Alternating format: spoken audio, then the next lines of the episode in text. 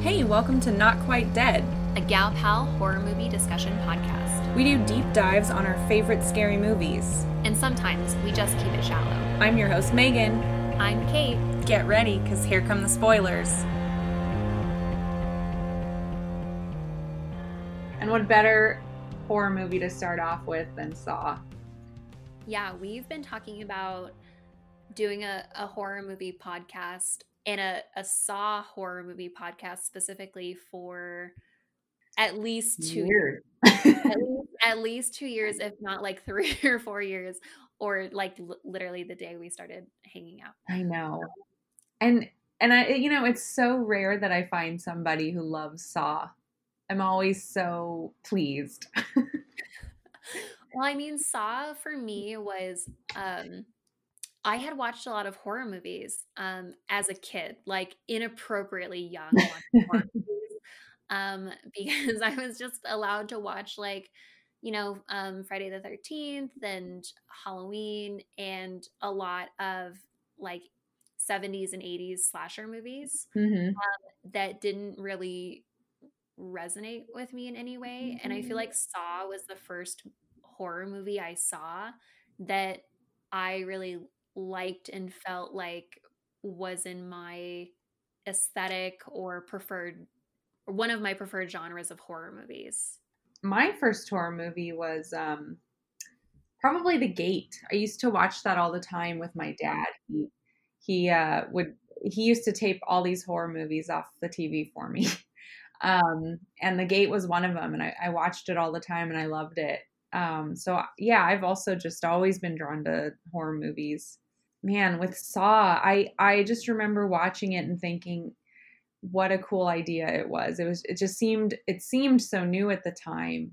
Um, I know it happened like around about ten years after um, Seven, and it was compared a lot to Seven, but um, it felt very very new to me, um, very unique just having having the person who is the victim also be the killer um, mm-hmm. so deranged and, and strange and um, really good twist at the end. So yeah i just i remember i loved it.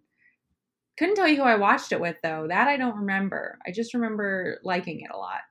I saw it in the movie theater um, and i uh, i was 13 um, and saw it in the movies and saw it before there was any like jokes about it because I know that like after Saw had gone kind of I don't want to say like mainstream, but like when people like knew about it, I felt like there was a lot of like jokes and people would make mm. references to it and like kind of parody it. Um, and I saw it in theaters like I think pretty early on. Um, I went with my with my mom and my aunt, which my aunt my aunt was a huge horror movie fan, which I think is like where I got a lot of this from because like she had she was the one who had all those like 80s slasher movies on like VHS and she was a big like Friday night blockbuster, let's go rent like two scary movies to watch for the weekend kind of person. And so um, we went and saw saw with her and I was just like blown away. It was like I had seven um, and so I didn't have anything to compare it to. I had not, I had like totally nothing to compare it to. And so I was just totally mind blown coming out of the theater. Um, the twist was totally unexpected. It, it, yeah, it felt really modern for the time for me. Yeah, um, yeah because like, um, even as I was like, because I rewatched it um, in prep for this, like rewatching it is funny because it's very of its time. Like it yeah. feels very late 90s, very like early 2000s. But at the time, it was like, oh, the music is so industrial. Like it feels like, like, that nine inch nails, like, yes. like industrial rock music on like every scene and the like super choppy, fast editing and like the yellow green tone of like most of the scenes. Like, yeah. Yeah. And I, I remember thinking a lot of movies during this period had the that rock screamer you know metal kind of tone to them i think after a while it it's sort of switched to rap mm-hmm. but anyways yeah I, I that was that was always something i loved about horror movies from this time i looked up some of the things that were happening during uh, 2004 when this movie came out mm-hmm. So I was two years into undergrad at this point. you were 13, I was in college. um, I think I was still dating. I was definitely still dating my first boyfriend. Um, MySpace was a thing. I definitely had MySpace. We we had some online classes, um, it, but it was a new it was a new idea at the time to go to your class online, and you were really lucky to get into one of those. Um, it was also my first time living on my own, away from my parents. Mm-hmm. Facebook launched this year. Oh, okay. And also, this is the year that we sent Martha Stewart to prison, and Janet Jackson's boob was shown to us on TV live. oh man, what a what a seminal what a event. the the technology thing is like really interesting because this this movie really feels like pre-internet. It does. It, it's not pre-internet, but it feels pre-internet. Like it's they're using flip phones. They're not using the internet to you know do any re- like the detectives aren't using the internet to do any research. They're still kind of doing that like cutting out newspaper clippings and like pinning yeah. them to the wall um, style of detective work, which like I I dig. Like I think that watching a montage of people like clicking on the internet to research is like kind of a boring trope in it like kind of is. Movies. And so like I actually like appreciate that with this movie. Oh, and I I definitely spent some time on that scene in Danny Glover's apartment where he's got all of those uh, clippings po- posted to the wall. Uh-huh. And I I was spending the last you know hour or so just combing through them and looking for what they said. So we'll talk about that when we get to that part of the movie. Perfect. Um my I like I the set design for this movie is bonkers and I love it and like one of the things that I I did really enjoy was all of those super close-ups of the newspaper clippings mm-hmm. and how um I didn't do the research on this, but I had a, a, deep suspicion that the the bylines on those, the, the authors of each of those um, newspaper clippings, I was pretty certain were like cast and crew members. Probably, because I did look up some of the names and I, I couldn't find anything. Um, but yeah, so that'll be fun to kind of delve into. when you first saw the movie, what did you think of the ending? I remember thinking it was crazy just how just how did this villain know that everything was going to fall into place this way? Mm-hmm. I guess it didn't matter since the two were were tied up. Um, but I just remember thinking that I wasn't expecting I wasn't expecting the villain to be seemingly in the same sort of peril as everyone else, right? Mm-hmm. And that that I felt like that was kind of new for the time. Yeah, I agree. I feel like it's it's like almost a cliche of the like it's like an inversion of the cliche of thinking that the the killer has been killed, you know, the like Jason has been like defeated, but then he like rises up, or Michael Myers like getting like struck down and you think he's dead, and then he like comes out um and like is still alive. Um and yeah. it's like an inversion of that because like you've got this dead body here on the floor, totally unaccounted for, just a part of the set for the most part. Like it's there's no discussion of the character or anything you you just kind of take it for granted and then the fact that that's the killer who's been kind of like this secret eye on the whole um, scenario and like watching them and like kind of coming back to life and like being yeah a victim becoming you know the killer was i just like i couldn't get over i feel like i yeah. like for a week solid after i would just stop and i'd go like it was him the whole time. he was just in there with them.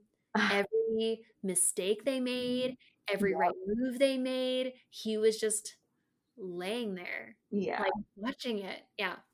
I thought it was wild. Yeah.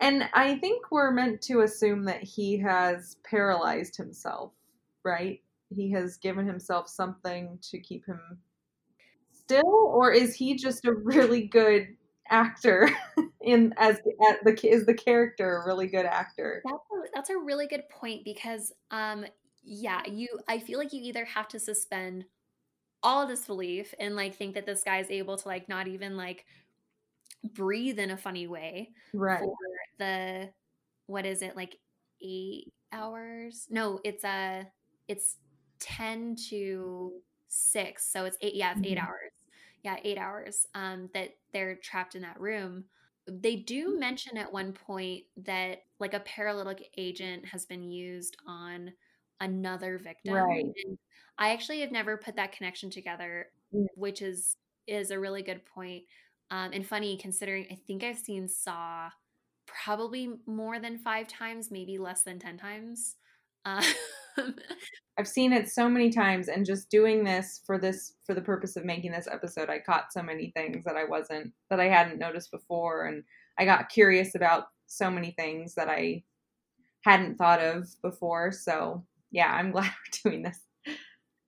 Um, um, yeah, we should jump into the plot. We've talked for several minutes now, um, just on our our general feelings about this, and so um, I guess we should have led with a spoiler alert um, at the top. I guess that we can. That's okay. We'll just put it on the website. I guess if you're listening to this, just assume you're going to get spoiled on everything. Yeah, it's you know it's been what 15 years now. I think they've had enough time.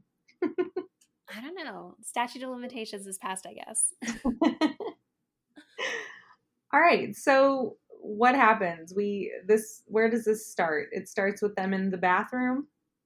Yeah, so the opening scene is uh actually the the writer of the movie. Yes. Leigh Whannell, who he wrote the movie, he stars in it. He's he's the the photographer Adam the opening shot is um, our character Adam, the photographer, um, opening his eyes um, underwater in a bathtub, and you see this this blue light. And in his, you know, startle, he trips the drain of the bathtub, and this blue light just washes down the drain.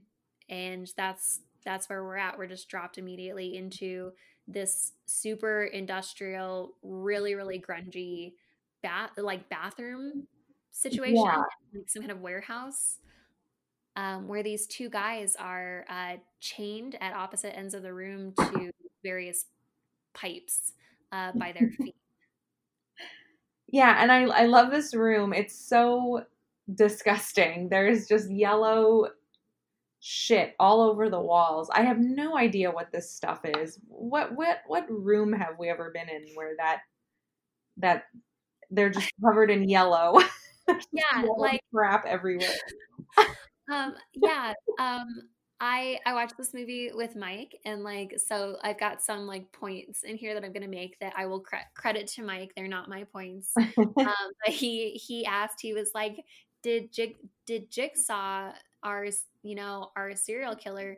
Um, did he just take a massive shit in this toilet and then finger paint all over the room. Yeah. Like, because I don't know that he stumbled upon a bathroom that was like fittingly disgusting enough for this. Like, it's pretty, it's pretty gross. It's terrible. And it reminded me of this abandoned house um, that I ventured into up in Aeneas Valley, Washington. Nobody's ever heard of it. Um, where my aunt lives, aunt and uncle lives, um, live. And this house was owned by a bunch of animal hoarders, and the toilet was just full of shit. I don't know if it was human shit or dirt or animal shit or everything, um, but that's what it reminded me of. And I thought he got so many props for reaching in there at that one point oh. because because I'm pretty yeah. sure I would have vomited. so I yes, so I would gross in I there. I wouldn't have done it. When so for people who haven't seen the, the movie in a long time or people who for whatever reason maybe you're our friends and you just like us and decided to listen to this very very very specific podcast about about the saw movies. So for for your edification um they're they're trapped in a room And the whole conceit of Saw and the entire very long Saw franchise is um, there is a criminal mastermind serial killer named Jigsaw who puts people into these puzzle traps, and you either escape um, or you die. And more often than not, you die. because it's a horror movie and that's the way these things go. And so as they're stuck in this like horrible, disgusting bathroom, they're discovering clues um, that should ostensibly get them out of the trap that they're in. The the biggest trap that they're in in this room is that they're chained to um, to these pipes by their feet. Their feet are attached to these pipes by really super thick chains. Yeah, and a guy has to stick his hand into a shit-filled toilet um, for no reason. For no, re- there's not even any. Right. Nothing even comes of that. Yeah, it's. It turns out it's in the tank. It's in the tank, and they pull out a pair of saws. They pull out saws so that they can supposedly saw through the the chain as we see them try. I was yeah. wondering, Kate, what was the game plan if all the teeth were rubbed raw off the That's, Yeah, as they're this like these these saws are not like going to Home Depot and buying saws. This is like going to your Salvation Army. Yes. like buying a pair of $4 saws that like your uncle had his grandfather from like 1940 that are like already rusted to shit oh, and like are already falling apart.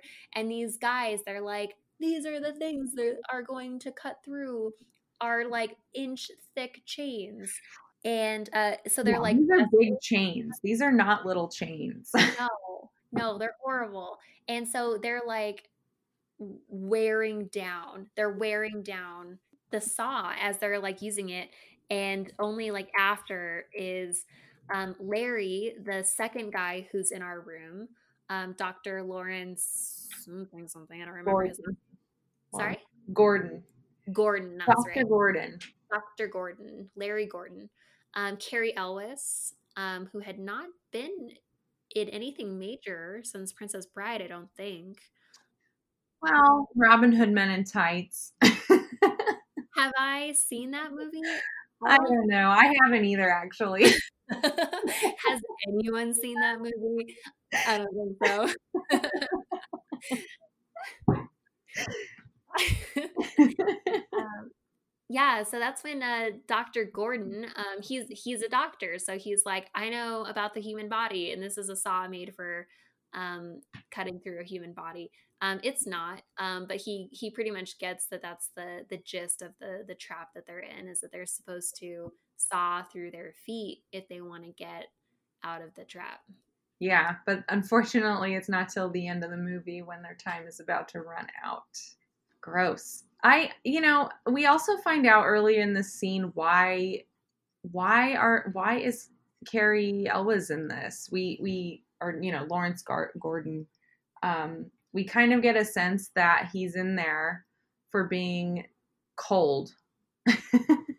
yeah, we feel like um he is like the prototypical like doctor archetype. He's, you know, um negligent to his wife and kid. He's um only obsessed about his work, maybe a little narcissistic.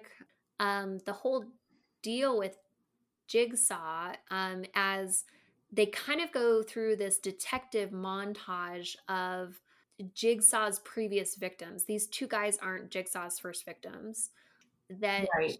Yeah, he selects his victims because. Ooh, are we going to talk about the traps? I'm so excited to talk yes. about all the traps. Yeah. Okay. Yes. Sorry. Go ahead. We're going to talk about the traps. The of the movies is the traps. uh, um, I, I wouldn't say that we're necessarily here for the acting or this. Or, no. well, acting is a little campy. It like, is. I was paying a lot more attention to it this time because I knew we were going to talk about it, and there, you know, Cary Elwes gets a little broad sometimes.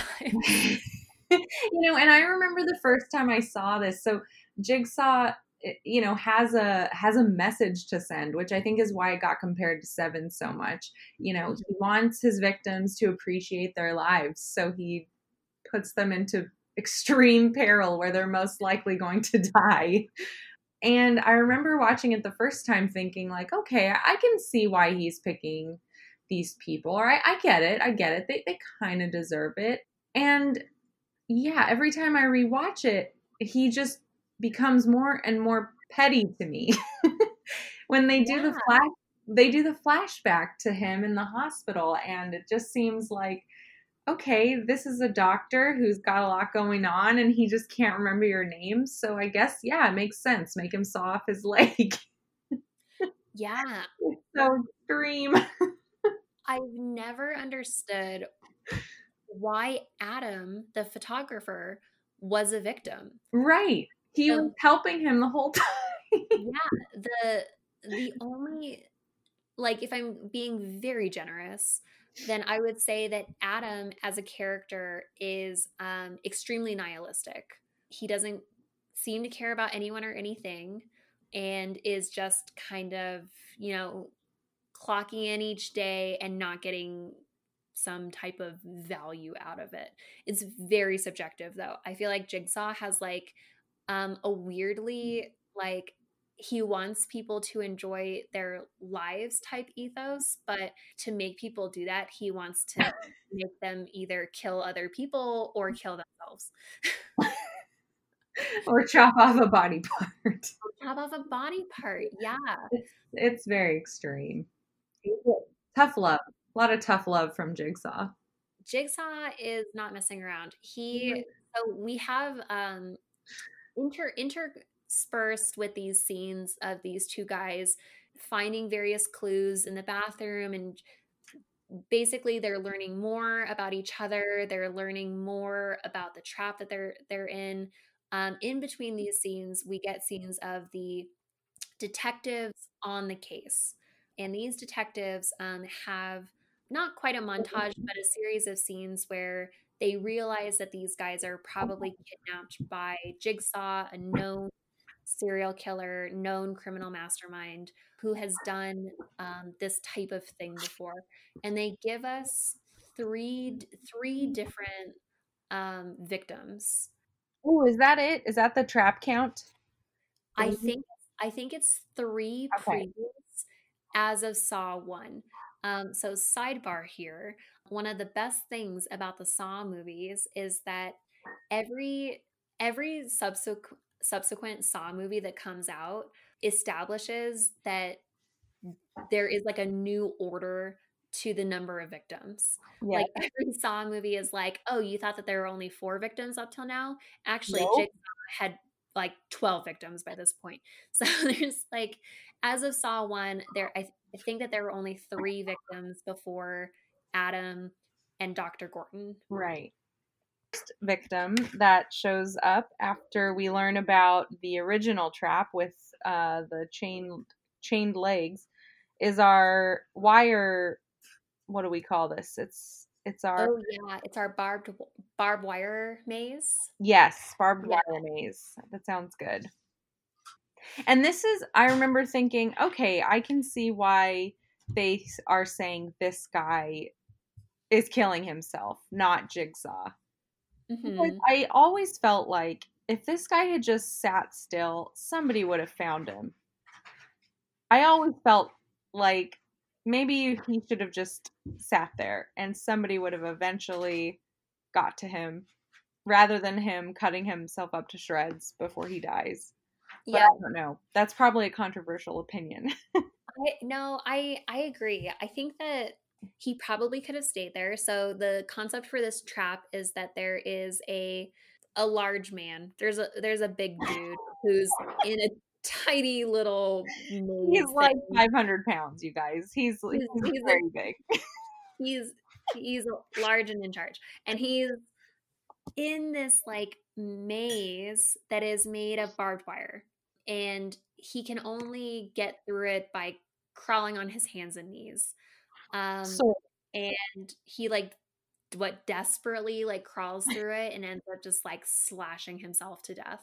Yes. And they do that very cool saw effect that uh, I saw called out in a drinking game for Saw, which is that like flashy MTV cut scenes of him just going through hell trying to get out of this maze and and they they do cuts but they also speed up the film really fast and mm. yeah play the music really loud and um and it's puke green the whole time yes. like they have used like the most aggressive like yellow green filters on all of these like trap scenes that saying the word trap scene in like 2020 is like a very different like yes. like a trap scene in like 2004 but that's besides the point uh yeah so they find this guy and um it's a pretty low budget yeah trap you know like you just buy a ream of barbed wire and a cage type thing and you're pretty much set. Like I was pretty impressed with how I mean the movie itself, like Meta Note, was um, very cheaply done. It had yes. about a million dollar budget. Um, and so Jigsaw's traps are also pretty low budget. So they had to get pretty creative with how can they show people in situations where they're fighting for their lives um, while also being like as maximally brutal as possible. Right. Yeah, and I think they do a throwback to this trap in the third movie, third or fourth movie, I forget which one, um, where they show him figuring it out, and it's sort of by accident. Um, mm-hmm. Um, so that's really cool. It, it's funny because with the there's so many movies. There are I cannot emphasize how many movies there are in this series. People talk about Fast and the Furious for having a lot of movies. There are the same number of Saw movies as there are Fast and the Furious That's movies. Right. That's yeah, there there's a lot. Um, and so there's a lot of traps. And um, they change directors. James Wan directs um, this first one. He doesn't direct any others. Uh, side note, fast fact. um, James Wan also directed Furious Seven.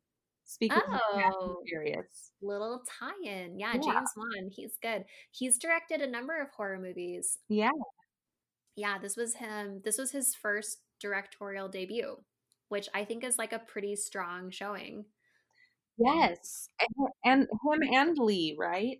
The uh, Adam, yeah. the guy who plays Adam, he uh they the two of them also did Dead Silence, so we should watch that too. Oh yeah, that'd be good. Back to the trap. So the second trap I think was super juicy having um, seen all of the other Saw movies and knowing what's to come. And this was the Amanda reverse bear trap. Oh, yes. Yeah, reverse yeah, reverse bear. But bear really quick, I want to make sure did we miss the trap with the flame, the candle, the glass, the lock, and the password? I thought that that came after Amanda's. Okay. Okay. We'll get back to that because that trap is nasty. yeah, that one. I yeah, I have I have some qualms with that one, so I'm All right. talking about. Let's talk about the bear trap. The bear trap one. So this is where Amanda is um, a heroin addict um, who doesn't appreciate her life. None of these people no. appreciate their lives. Um, they ruin it with drugs and being unhealthy and just not caring about their families. Assholes.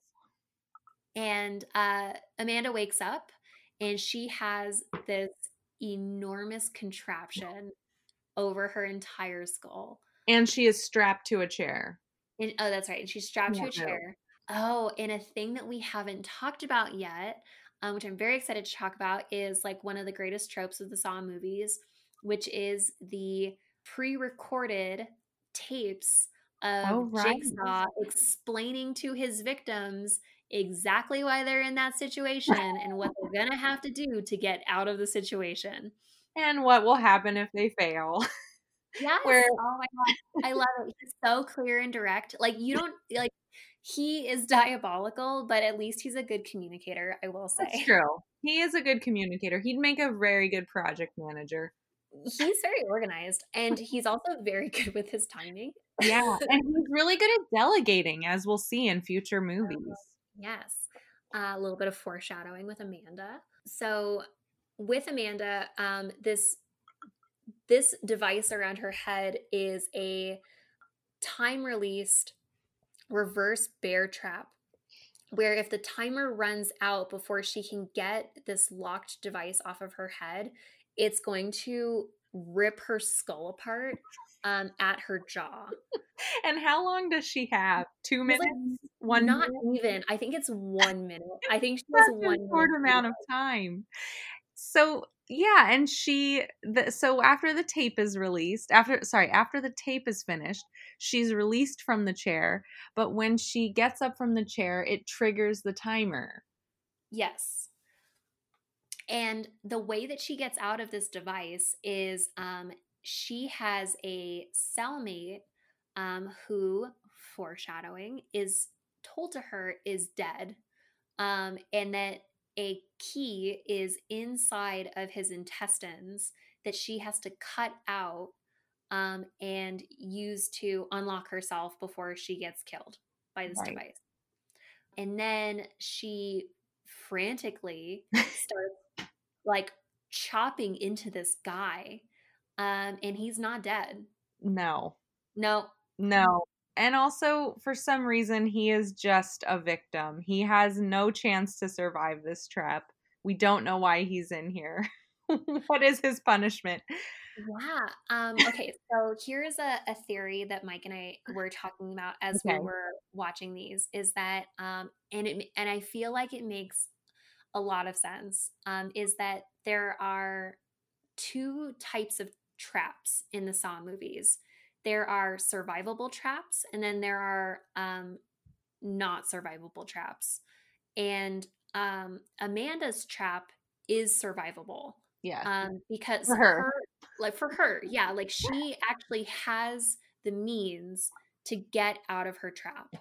Um, her cellmate, whatever he did, his function in the trap was to die. Right. Like, and that's like Adam too like in the bathroom right. um, with adam and gordon like adam doesn't have a good reason to be there he just doesn't really care about his life he doesn't have um, a goal of what he needs to do to get out of the trap he is just there to be killed right um, or to get in the way of dr gordon being able to finish his part of the trap right because dr gordon is even tasked with killing him Yes, exactly. It's really not fair for these guys. Yeah, and so the the theory is is that the the traps that are survivable are traps that are being used as recruitment traps mm-hmm. for future henchmen. Okay. That that makes some sense, yeah. Yeah, and so it's oh, not that it's oh, yeah. Yes. Yeah, right? Yes. So either these people pass the test and are then proven to be like mentally capable of murdering someone else mm-hmm. for their own moral gain and that immediately like endears them to jigsaw's cause um, or they fail and they die right and so jigsaw gets exactly what he wants either way out of these types of traps right Right, because I I was gonna pose a controversial opinion about this trap. You know, assuming that this theory isn't isn't correct. Right. Mm-hmm. This trap to me never seemed. I mean, all the traps are terrible, but this trap always seemed kind of easy to deal with. I mean, relatively, because all of the other victims are doing something to themselves to survive. They're getting caught up or they have to dig into their eye or yeah. whatever. They reach into fat and acid. It, it, it's it's always awful. But for her, it was about reaching into the body of some other person. Um, yeah, you, she takes I on never, no bodily damage. Yeah.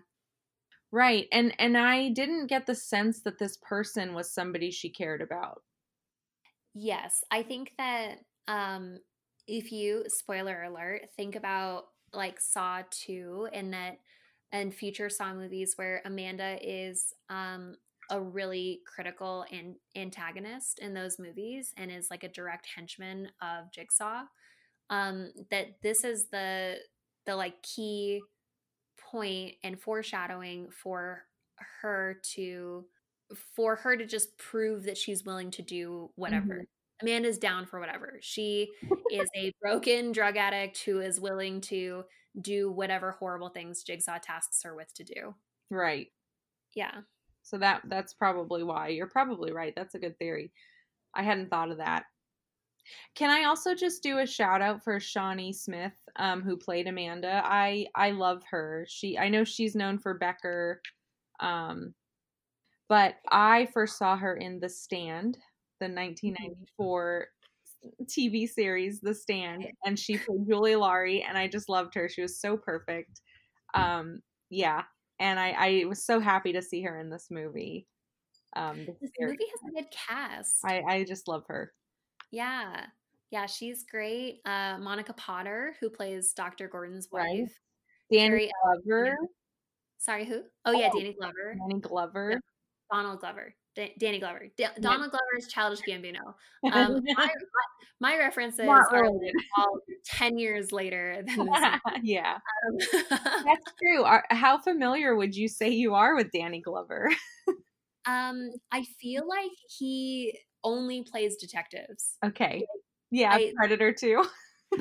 um, I I mean, I think he was in like a the weapon. Um, yeah, Lethal Weapon. Yeah, I feel like I see him in like cop roles. Yeah. Um, and that's kind of my general feeling of his whole vibe. So Amanda's trapped. She's successful. She gets out of it. Um, she gets interviewed, and they kind of use use her as like another kind of, you know, pit stop on the road of telling us just how um, evil Jigsaw is and like the types of traps he's willing to set up. Right which then takes us to the third trap, which I'll let you describe because that one's super gnarly. Oh man, this trap is terrible. This is the worst trap in this movie, I think. Um, this man, uh, it, I forget his name. Kate, do you remember the character's name? I don't remember the character. All right, it doesn't matter. it doesn't matter. It's the he's, brutal trap. dead and gone. covered in a flammable goo, and he is tasked with deciphering the password for the lock that will release him from the room in one way, shape, or form. And the entire room he's in is covered in numbers. It is totally covered with numbers with no rhyme or reason. And he has but a single candle to walk around the room and find this number code. But that's not even the end of it. Not only is he naked and covered in goo and holding a candle he has to walk around on broken glass. it just doesn't end. I know. I know. The, and it's like insult upon insult for this guy. like, and of course he doesn't make it. Like you know, I don't even remember because this trap is just so awful. It's just so it's so unfair. Eh, of course he's not going to survive it. He catches fire at some point because he trips or something and and that's that. he doesn't get yeah. out. Yep.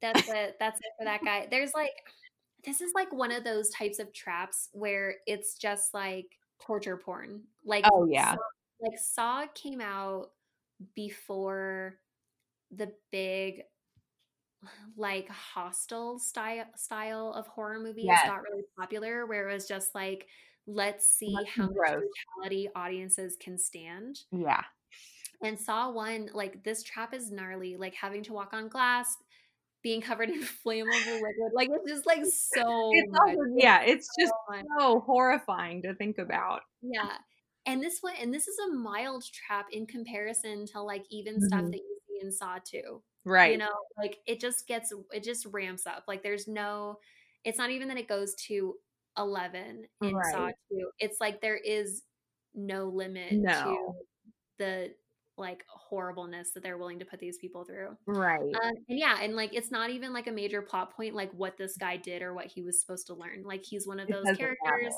that's just yeah. here to die for our entertainment. Yep. but it's a very gnarly trap for being low budget. It's it's really it's awful to look at.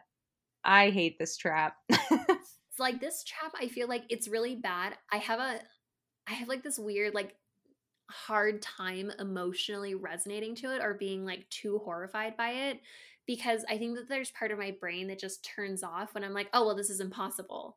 Like there's there's no like pathos for me to like connect to Right. because oh, there's not even a hope for him to solve this. Like if it was me, I always felt like watching this movie. If it was me, I would just sit there and wait. like I, Yeah, I don't yeah. know what else I could possibly do. I don't know. I I I would don't want to burn 100% alive. say the same thing that I would like just sit and wait and like hopefully someone would come and save me. But I also know how I behave when like I have to leave to go to the airport and how like fucking frantically I'm running around my house to like do stuff and that's like just me in a normal situation. Like that's not even me in like a horror movie trap situation. So No. I would probably flail around on the broken glass and light myself on fire within like 10 seconds. how long how long would it take for us to get bored? or like, I know. or hungry? I know. Like, I haven't thought about this too much, but like, as you're sitting there, like, is it possible for him to like use the side of his hand to like nudge some glass out of the way? Right. So he can like step little by little. But I mean, I don't think they said this, but he's probably on a time frame also. Like, Well, the candle's very Oh, small. that's right. The candle. Yeah, I guess that's his time frame and that's what he's up against. Yeah. And uh, you know, I do try to remember that when I'm under pressure, I don't do very well. So that's probably what's happening to these people. Yeah, these are just normal people who like barely file their taxes on time, being asked to like walk around a room with the tiniest candle in the world. Oh my god. so unfair.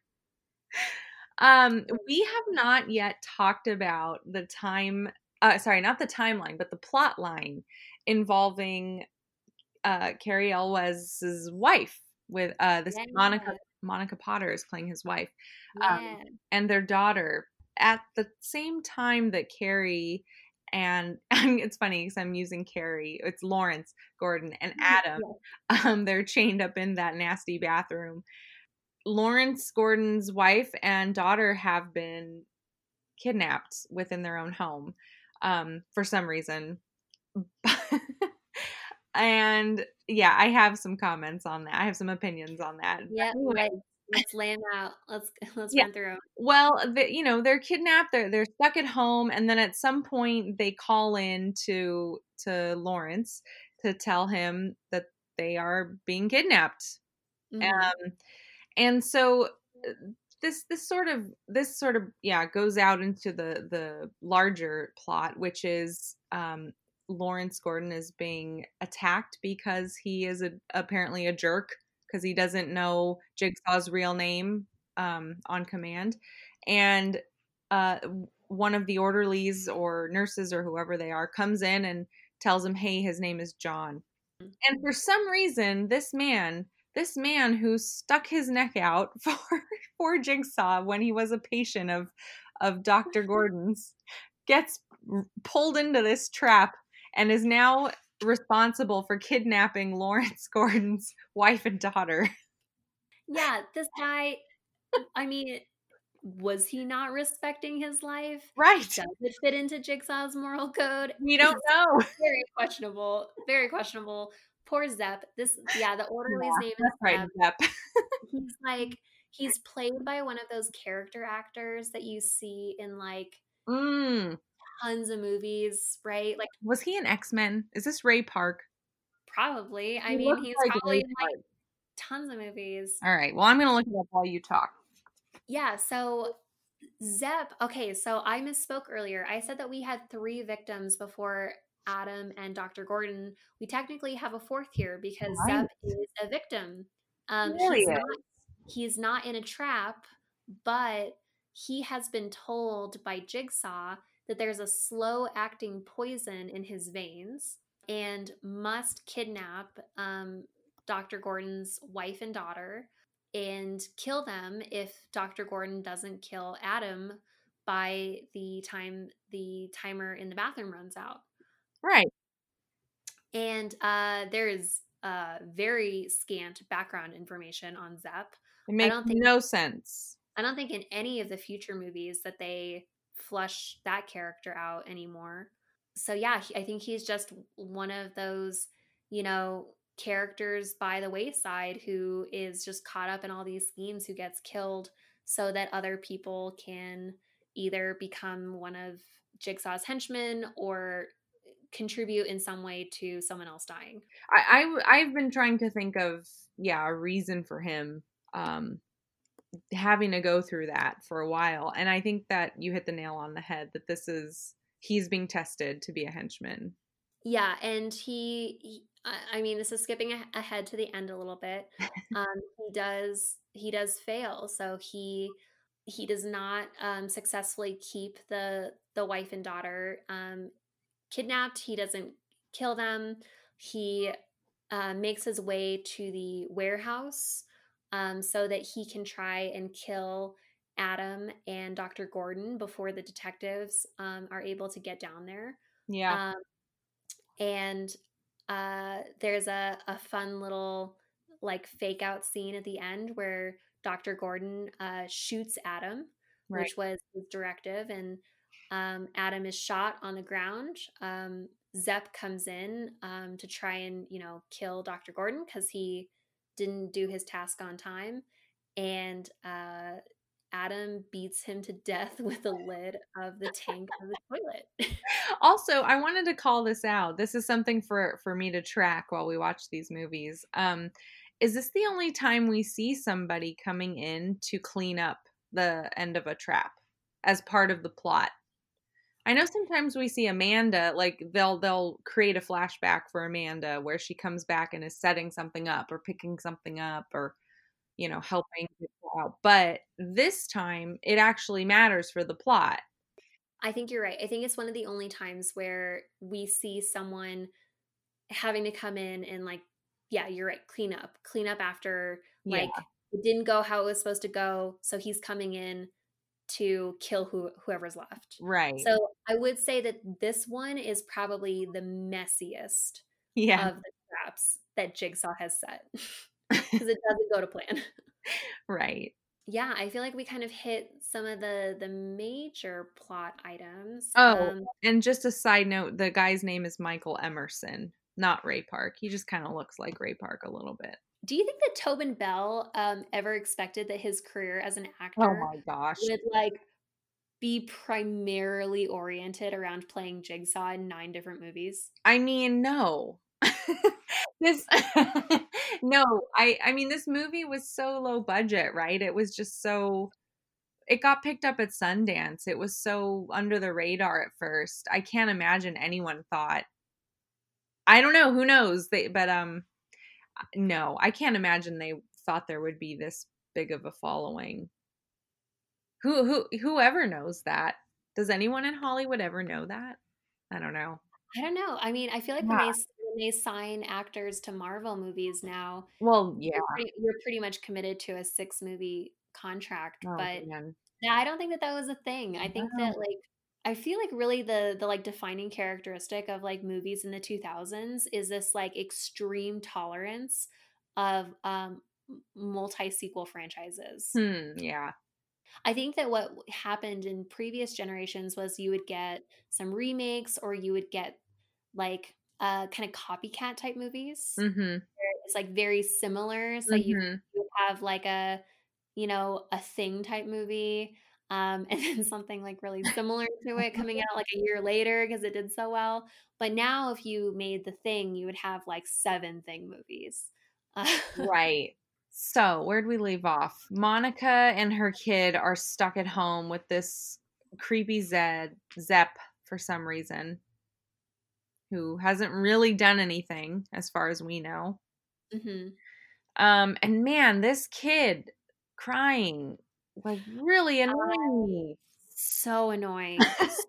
so annoying. I, you know, I was like, read the room, child. like your mom is trying to help you. Maybe don't scream out mommy as soon as she takes your gag out of your mouth. Oh my like, goodness. She knows. She's right there. Stop. She just kept crying. It was so gross. I know. If I have kids, I'm going to teach them from a young age that if we're ever kidnapped together, um, that they can just assume that I'm doing everything I can to help them. They don't need to cry for help.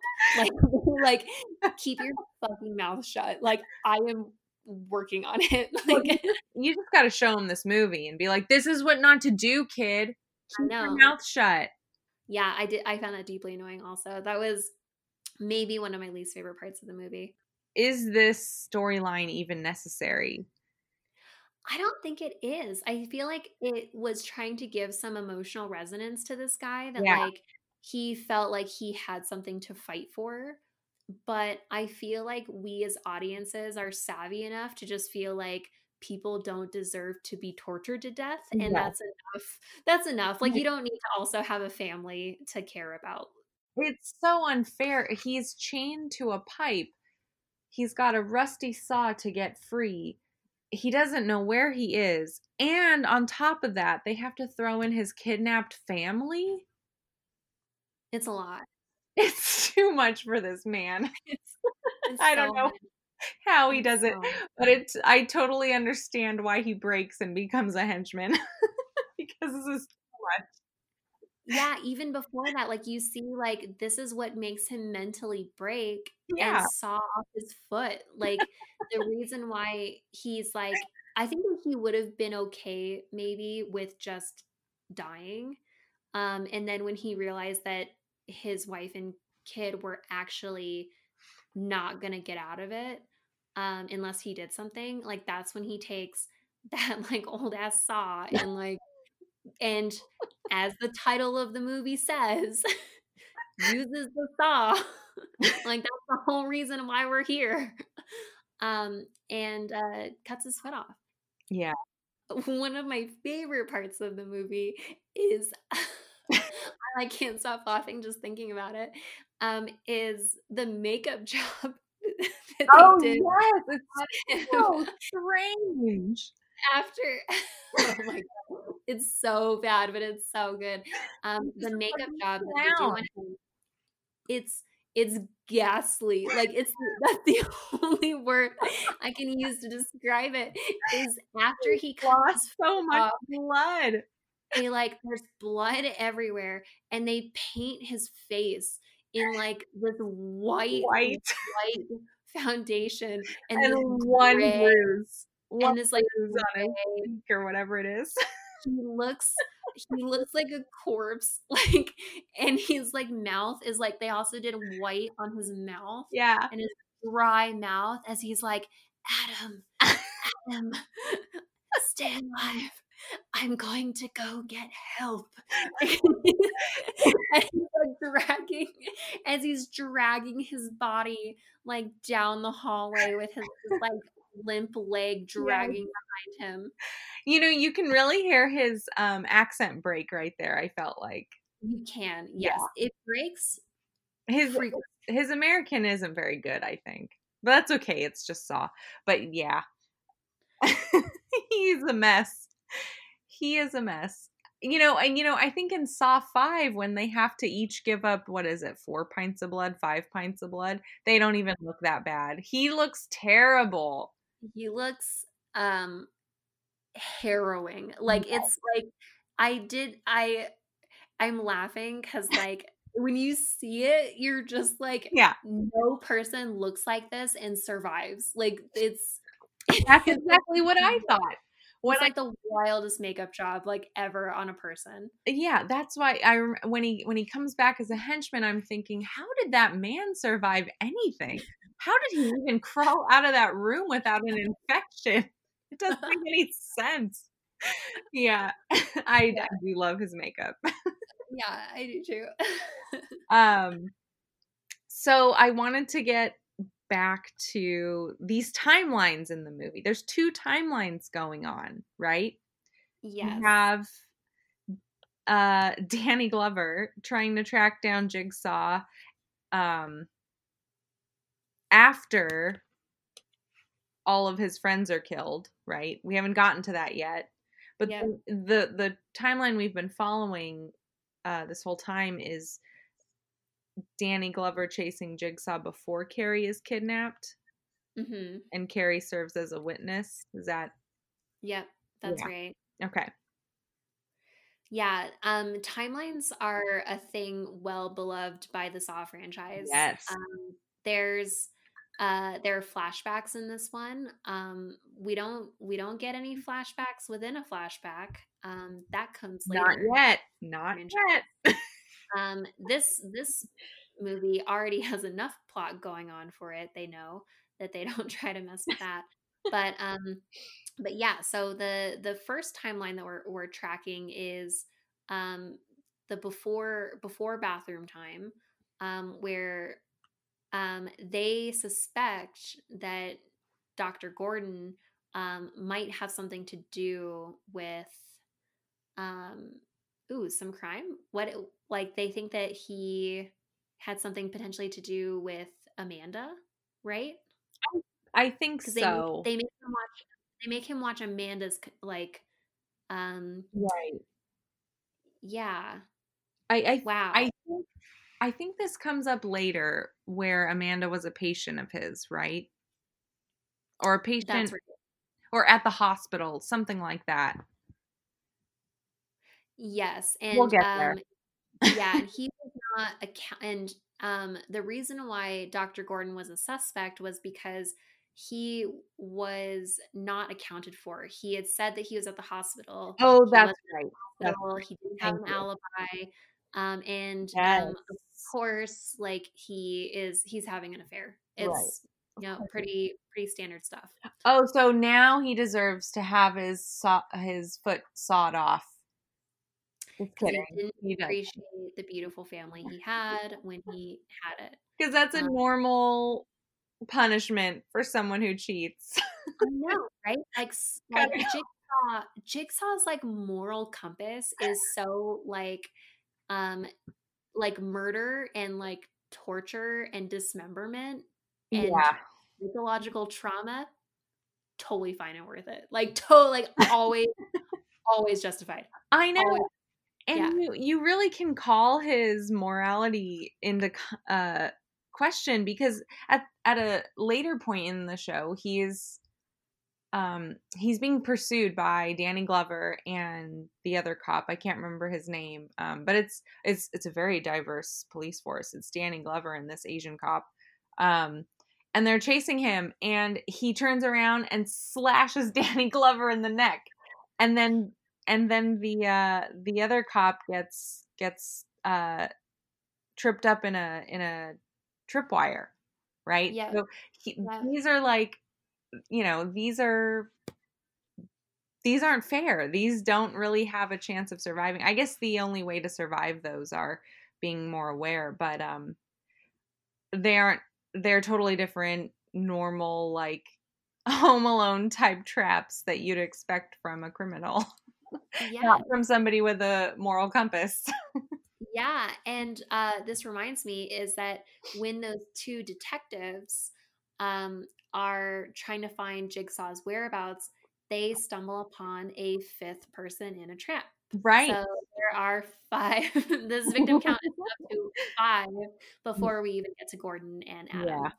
So yeah, that's right. I'm just like we're just accruing victims as there we are so many traps so many. And then Danny Glover goes through um, this downward spiral, um, Yeah. pun partially intended. The newest Saw movie coming out is called Spiral. yes Um, so that's a whole thing. But he descends into full on conspiracy theory, newspaper clipping Right. on the side of his wall with yarn kind of stuff. And he is uh, trying to figure out who actually did it.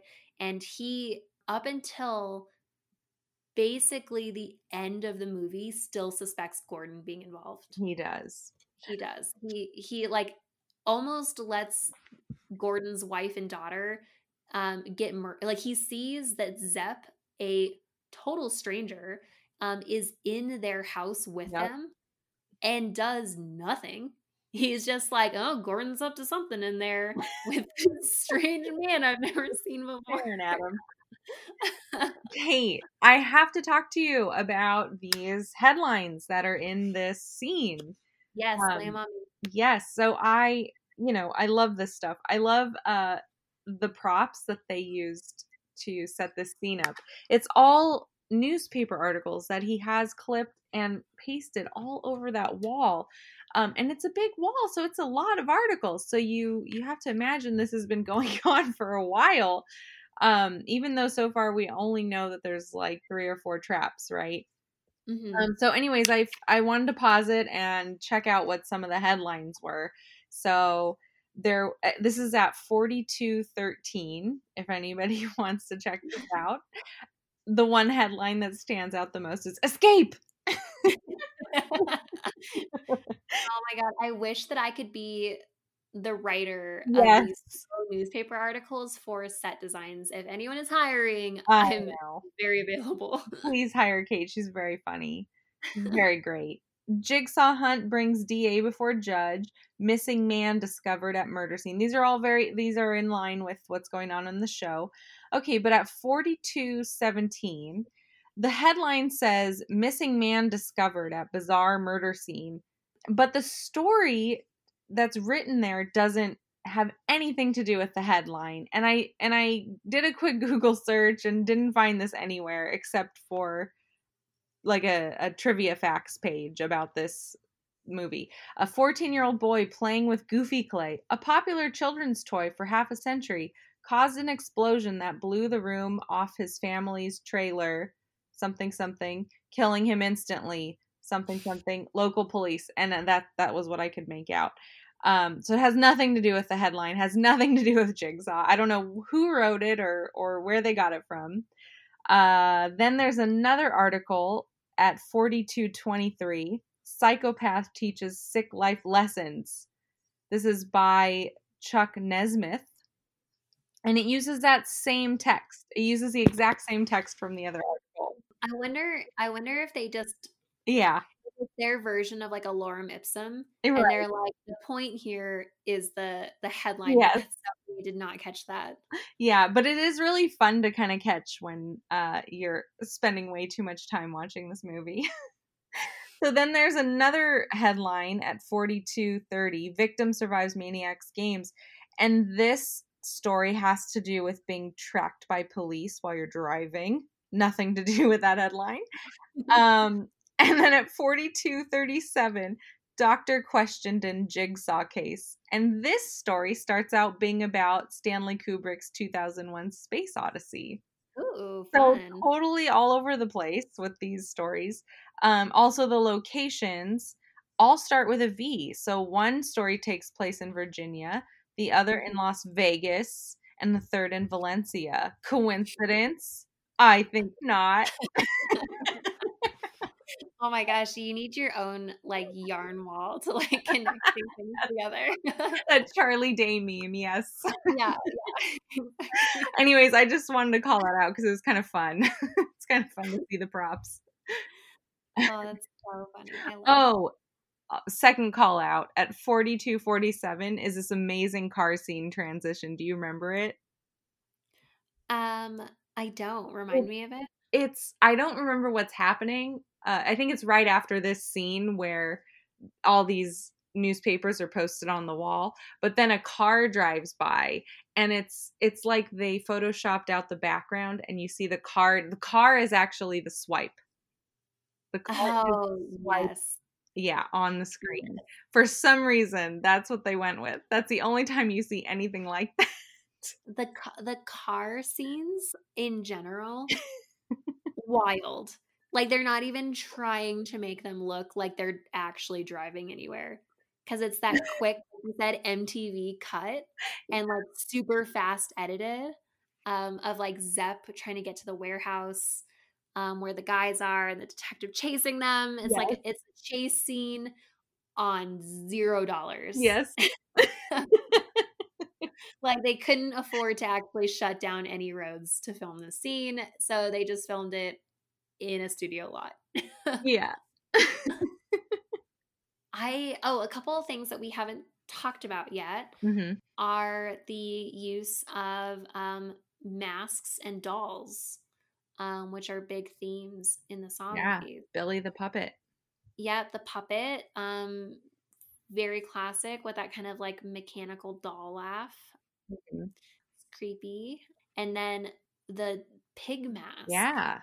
Yeah. Um, Jigsaw's really into arts and crafts. Um, like us. He must go to his local Hobby Lobby in Michaels and Home Depot quite frequently for the number of tools and barbed Right. wire and paper mache dolls he's making. but yeah, he's got this whole arsenal of like maps and dolls and um, tools to try and creep people out. And um, it's so funny to have this character who's like so rooted in like being judge, jury, and executioner, and then thinking of this guy also having to sit down and like craft a mask. Right. It's just so funny. Right. And he has a whole workshop that we see in a later film. Yeah, he has a workbench.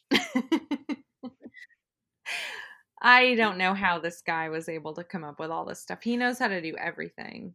Even in this first one, he's already a bigger than life character. Like Yeah. he he's they try to set him up as like he's just this guy who is able to you know um be a criminal genius. Like I think that the the like late 90s early 2000s was really into the like psychological thriller criminal genius type genre of serial Mhm. killers and like someone who is always two steps ahead of everyone else um that kind of like anti-hero slash like brilliant antagonist and jigsaw's already there in this first movie Yeah. he's got a an entire workshop. He's already done so many um traps. He knows how to get henchmen. He does arts and crafts in his free time. Like who has the time? Who has the time to do this? Okay. Only Jigsaw. Speaking of arts and crafts, because we do actually see this in the movie, I really want to do this with you at some point after this whole coronavirus thing is over. Um, he has this really, he has like this really macabre diorama of his traps. Um, Yes. once in a while, right? In his movies. I want to do this. I want to make the traps in diorama form. Oh my gosh. Yes. Okay, so this is like a a fun little tie-in to another horror movie that I really love, which is Hereditary with their Uh-huh. miniatures. Oh yeah. Um, yeah, I love I love a good miniature. I love a miniature in a horror movie. I love the thought of Jigsaw like sitting down and like painting with Yes. his delicate little paintbrush and having to like drive to the store and buy like his little acrylic paints so that he can paint the shit on the toilet like on his waiting in that long, horrible Michael's line that always exists. and he has to debate whether or not he's going to buy a diet coke because he's been waiting in line for so long and he's right next to the mini fridge And he also has to debate if he's going to include the cashier in his next trap or not. he's like i have to he's like i have to start recruiting people who can take on some of these chores Yeah. for me i don't know maybe he finds it relaxing Oh my gosh. it's this level of detail that like i don't know really makes jigsaw stand out Oh. I just, yeah. he's not a he's not just a slasher No. and and he's He's also one of he's one of those um horror movie villains who he himself doesn't actually kill anyone it's always either a henchman killing someone um his victims killing each other or killing themselves Yeah. like he's very like charles manson about the whole thing Right. Did we ever talk about what that trap was with the uh the guy that the that Danny Glover and I haven't looked up his name yet. The other police officer. The, oh um steven Sing thank you. yep um, Apologies, Stephen. Um that- that's the character's name the actor's name is ken Leung. oh god, apologies, Ken. ken Um I'm so sorry. I will make it up You're- you. You're. We'll we'll we'll edit it out. Yeah, well. I, we'll fix it. Um, they stumble upon this this test trap, right? He's a test subject, and he's he's strapped to a chair, and he's got drills on the side of his head that are, you know, moving inward. Um, meanwhile, the police officers, the detectives, are trying to figure out how to make it stop, while also deciding if they'd rather chase Jigsaw. Yeah. Um, and we don't know what happens to this guy. he just gets Yeah. left there. What ha- uh, one of them shoots the trap right and makes it stop. Yeah, um yeah, Danny Glover is um he gets his throat slashed by Jigsaw. hmm And um the other detective um shoots at the trap to break it and then chases after Jigsaw. Right. Yeah. and and and we don't see what ha- if this guy ever gets out I, you know the first thing i think of when i'm trapped when somebody is trapped somewhere is what if they have to pee Like, Either do they just wet their pee they they're they're they're wetting their pants. Oh my. God. I mean, if you woke up okay, if you woke up and you were chained to a chair and you had a blindfold on and it felt like there were drills pressed against either side Oh, of your neck, you would probably pee immediately. Like you Yeah. would be like, I'm gonna hold this and see if I can get out of this yeah no i eventually go. You would just I- pee immediately. i would have no qualms about peeing my pants in a situation like this Yeah. But yeah we we don't we don't find out what really happens to him or why he's even there. It seems like he's just a test subject so apparently his life doesn't even matter to jigsaw um, unless he did something bad like you know mail a bill in on you know late or something who knows? In this first movie, no one actually who's in any of these traps actually really does anything that morally wrong. Like, I mean, normal like things like Gordon, like Gordon, like having an affair, that's bad.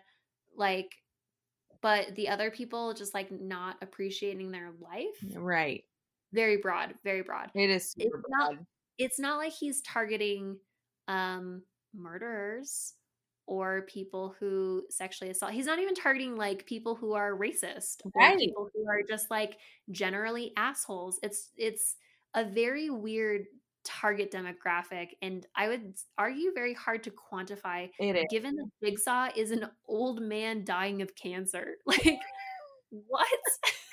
I yeah, yeah. It it really makes very little sense the more and I think about it, but I I still love it. Oh yeah. Oh yeah. I mean, it's it's entered for me definitely into a realm of nostalgia. Yeah. Like I I love it because I loved it when I was younger. I've seen it so many times that it's very familiar. hmm The beats are super familiar. I'm like, you know, able to get into the rhythm of the movie very easily. When I see certain scenes, I'm like, oh, that's right. Like like this thing happens. Um I don't really get scared in horror movies, but um, it's fun for me to remember, like when I watched this in the movie theater so many years ago, that I thought that the scene where Adam actually gets kidnapped by by Jigsaw, um, where he's walking around his dark apartment and using Mhm. the flash of his camera and gets attacked. Um, I thought that that was really scary, and Yeah. so I have I have a fun time when I rewatch that movie to just watch that scene Yeah. remember being scared. Like Yeah, remember like, oh, this was so scary when I was a kid. That's a fun feeling. Right. I yeah, the suspense scenes in this movie I think are more frightening in a way than the traps. The traps are just ugh. Yeah, body horror. Very Yeah. yeah, it's it's physical. Like you don't want to have to you don't want to picture yourself in that situation. And then there are like a couple of scenes where it's like an actual thriller type movie where your like heart is beating and you're like nervous about what's going to happen next. Right. Well, I had another call out to make that I wanted to track throughout the the remainder of the series, and that is the stateless license plate. This is um, something that I caught while they were in the parking lot, um, and I I think it was when uh, Adam was being kidnapped, either Adam or Gordon, one of them. Sorry, was being kidnapped in, in the parking lot. I think it was Gordon. That's Gordon. Um, and I'm gonna I'm gonna let you say your thing, and then I've got some things to say about this part. Oh yeah, no worries. I just I noticed that I was trying to look at the license plates to see where this was taking place and noticed that there was nothing on the license plate. All the license plates and frame were totally blank, didn't give a state or anything like that. Um, so I think that's interesting, and I'm kind of interested in seeing if they follow that in the rest of the series because I haven't paid attention to it before. Yeah, I I did not notice that, so I'll have to pay attention to it when we watch Saw 2. I loved the parking lots uh, scene because Gordon is walking out into this parking garage, and um, it is unlike any parking garage that exists in our reality.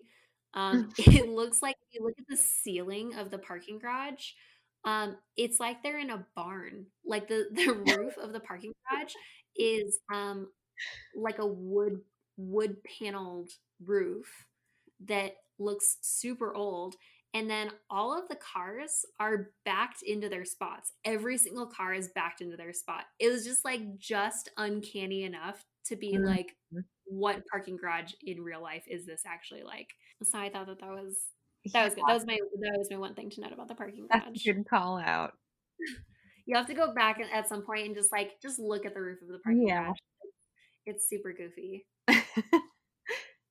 I also got a uh, a timestamp for when we see the hands of the person in the pig costume. Mm-hmm. This is at 11026. And this is when Gordon is being kidnapped, I believe. It's either Gordon or Adam. Maybe it is Adam anyways, I was trying to look at the hands on the pig because you you know, in future episodes, we get a flashback showing us that Amanda has been in on this during some of these traps. And I wanted yeah. to see if you could tell this is Adam being kidnapped. I wanted to see if you could tell um, that it was Amanda or not. Um, mm-hmm. I wanted to catch the only part of the body you can see is the hands. You can't really see much else aside from the frame. Um, but this person is, you know, wearing a pig mask.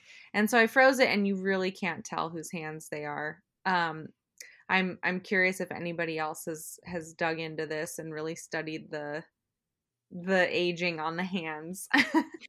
but I think they did a pretty decent job of making it am ambivalent or sorry, um, ambiguous enough for it to be anybody who could be kidnapping him. Yeah, I like that too. I like how every movie introduces new henchmen or tells you that a person from a previous movie who was a victim is now a henchman. Um, and so the the masks act as a nice way to be able to obscure who's actually carrying out the act. And so in Saw 1, you might think that Zep, our known henchman, is doing all of these things, but that, you know, in later movies, they've got Amanda is actually a henchman, and then mm-hmm. you know much further down the line, you do learn that Doctor Doctor Gordon is a is a pretty major antagonist, right? Um, in the later movies. So it's like it's a fun Easter egg. Like once you've seen the full series, to be able to go back and, yeah. and watch it, and figure out who's who's actually carrying out what. Yeah, yeah. And this is, I think, the first time I've actually put that much thought into it. for the purposes of our amazing podcast. Yeah, no, this is good. I love the deep dive. I think now we're getting to the end of the movie. So we are now at the penultimate moment with Jigsaw laying on the ground and mm-hmm. our heroes realizing what they have to do to escape. Mm-hmm. So Dr. Gordon realizes that he has to escape to save his family because he's been getting these horrible phone calls from his family in peril to stress him out beyond where yeah. he already is. yeah. Note to our audience if you get kidnapped, just maybe don't scream. Maybe say that you're okay and that also you. I mean, it's obvious that you need help, but like, I don't know some new information would probably be good. Some actionable information is probably good for probably. the other person. Yeah. But we do get to finally see the original trap in all of its glory, which is uh, Gordon sawing through his own foot to escape. And saw he does. He does. He frantically, frantically with this oh, dull, dull saw You don't actually see it though, which I do appreciate. I think Yes. that whatever low budget Mhm. prosthetics they would have had to do, or God forbid, 2004 CGI would have happened. It would have been Like, so like James Wan did the right. He did the right thing, Yeah. and he cut away. So you Yeah. do not actually see him cutting through his foot. You just get Adam, Adam screaming Yes. as it's happening, which I And think that- is like very effective. that very iconic MTV flash around like movie effect where Yeah. you see cutscene, cutscene, cut, and and before you finish looking at one cutscene, you see the next, just to demonstrate the stress in the room, but not actually have to show you what's happening. And I think, yeah, I I um I think that's why these movies are so tolerable. Um, I did watch Hostel after this came out because I loved Saw. Um, and I watched Hostel and I was disgusted by it. I had a really hard time sitting through that movie. Um, it, it felt really real and they showed a lot and it just seemed so horrific compared to Saw somehow, even though Saw has all of these insane traps. Um, I think this effect kind of helps pull you out of that a little bit. I I agree. Um, I think that that it, there's some really smart editing choices in this movie. There's a lot of smart direction in this movie. I think it's it's very of its time with the editing Mhm. stylistic choices, um, but it it makes the movie feel very specific. Yeah. You know, it like you watch it and you watch future Saw movies and like even the ones that have come out in more recent years um, still use some Yes. of the same techniques. Um, and I think it makes for a more effective horror movie series. Yeah, I do too. It's fun. It's it's gross and it's and it's and it's really cool to see what traps they come up with and how they execute them. Um but it's not a it's it's not really that hard to watch. It's not that hard to to see. It's it's and it's also very over the top. It is. These are They- things I- that just couldn't happen. Um and so it's kind of fun to just enjoy the traps for what they are. Like, oh, how did they think of that? how did they come up with that? I think after after he saws off his foot, um, he gets that ghoulish makeup, um, and he, uh, Doctor Gordon crawls out into a dark hallway, never to be seen again.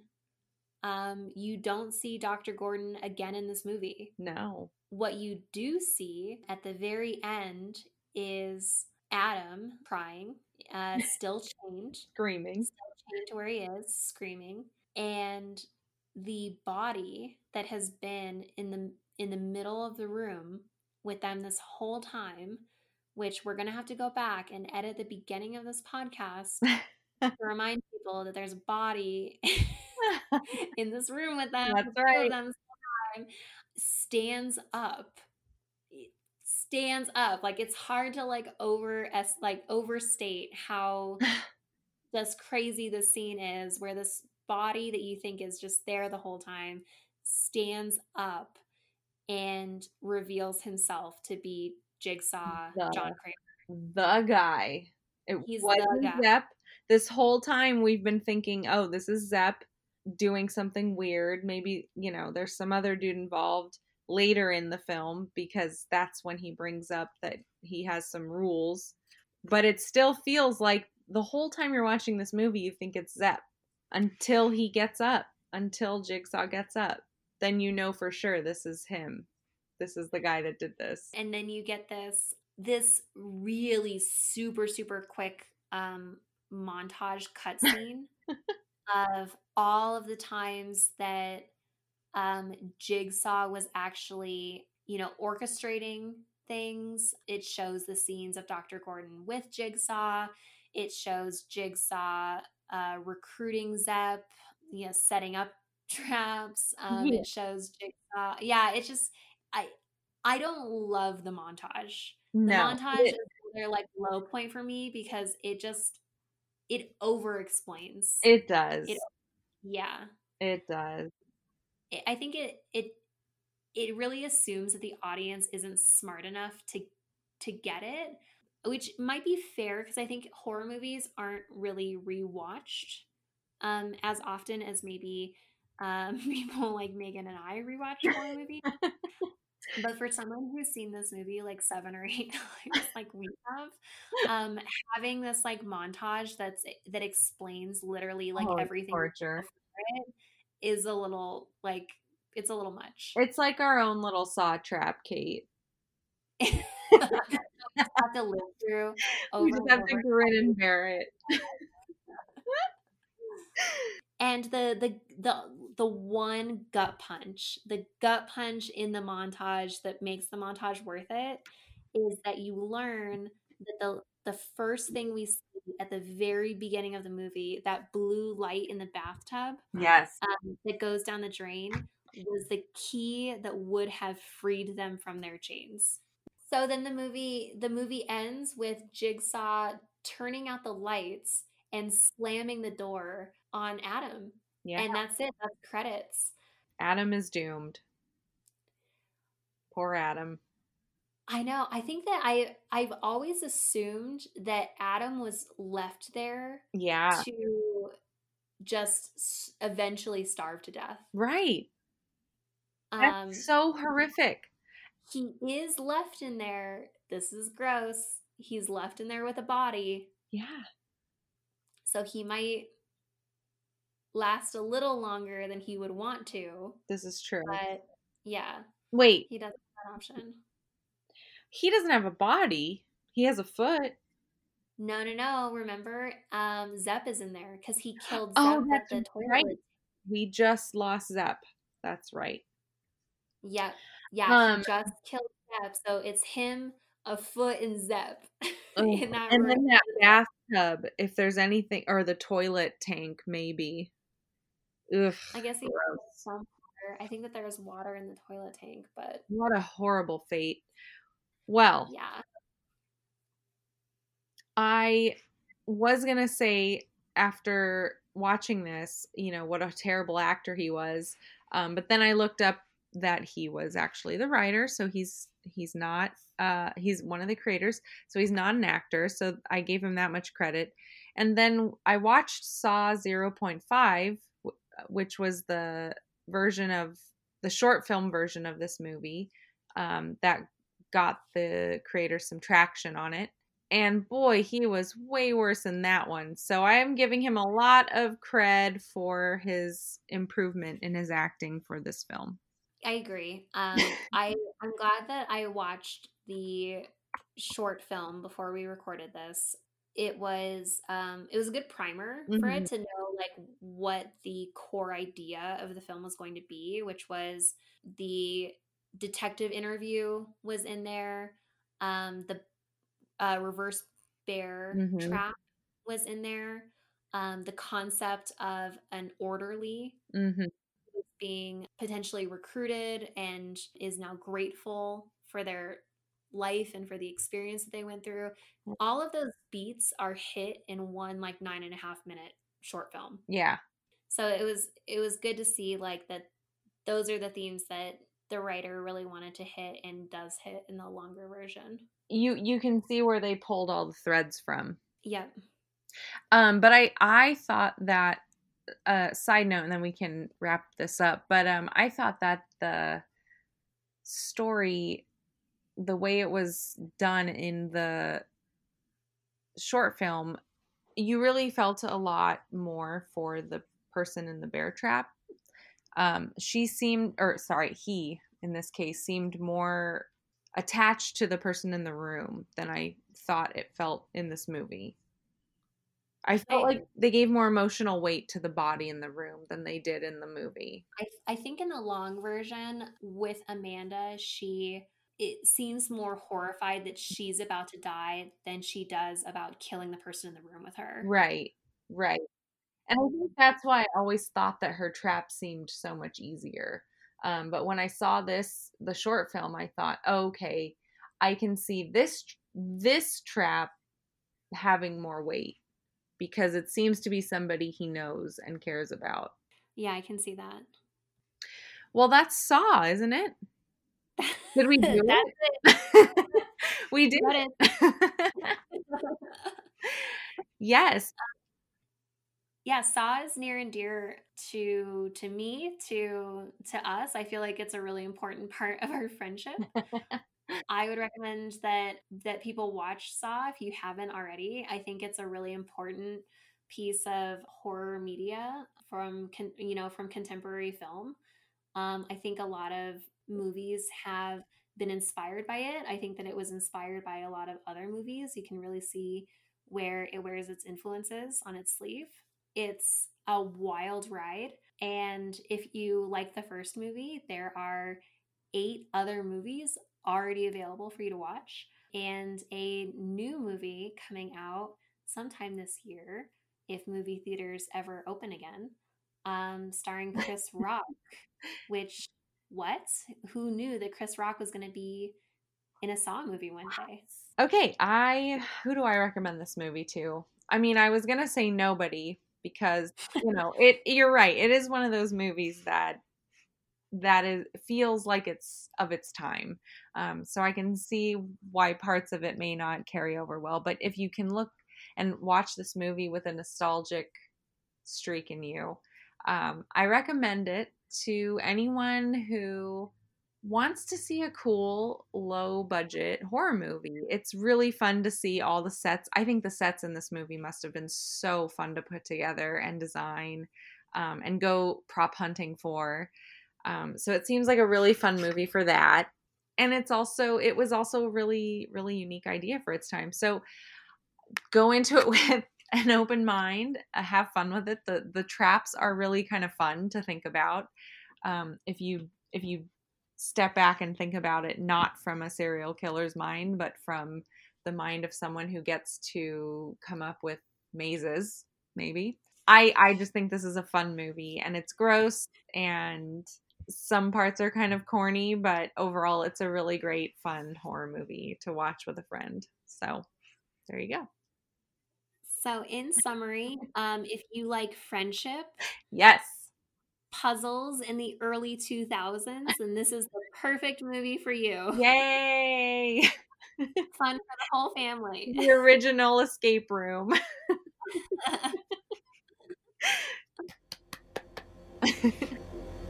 This has been Not Quite Dead. Make sure to check out our other episodes wherever you listen to podcasts. Hey, you know, if you're feeling a little wild and crazy, why don't you try listening to them out of order?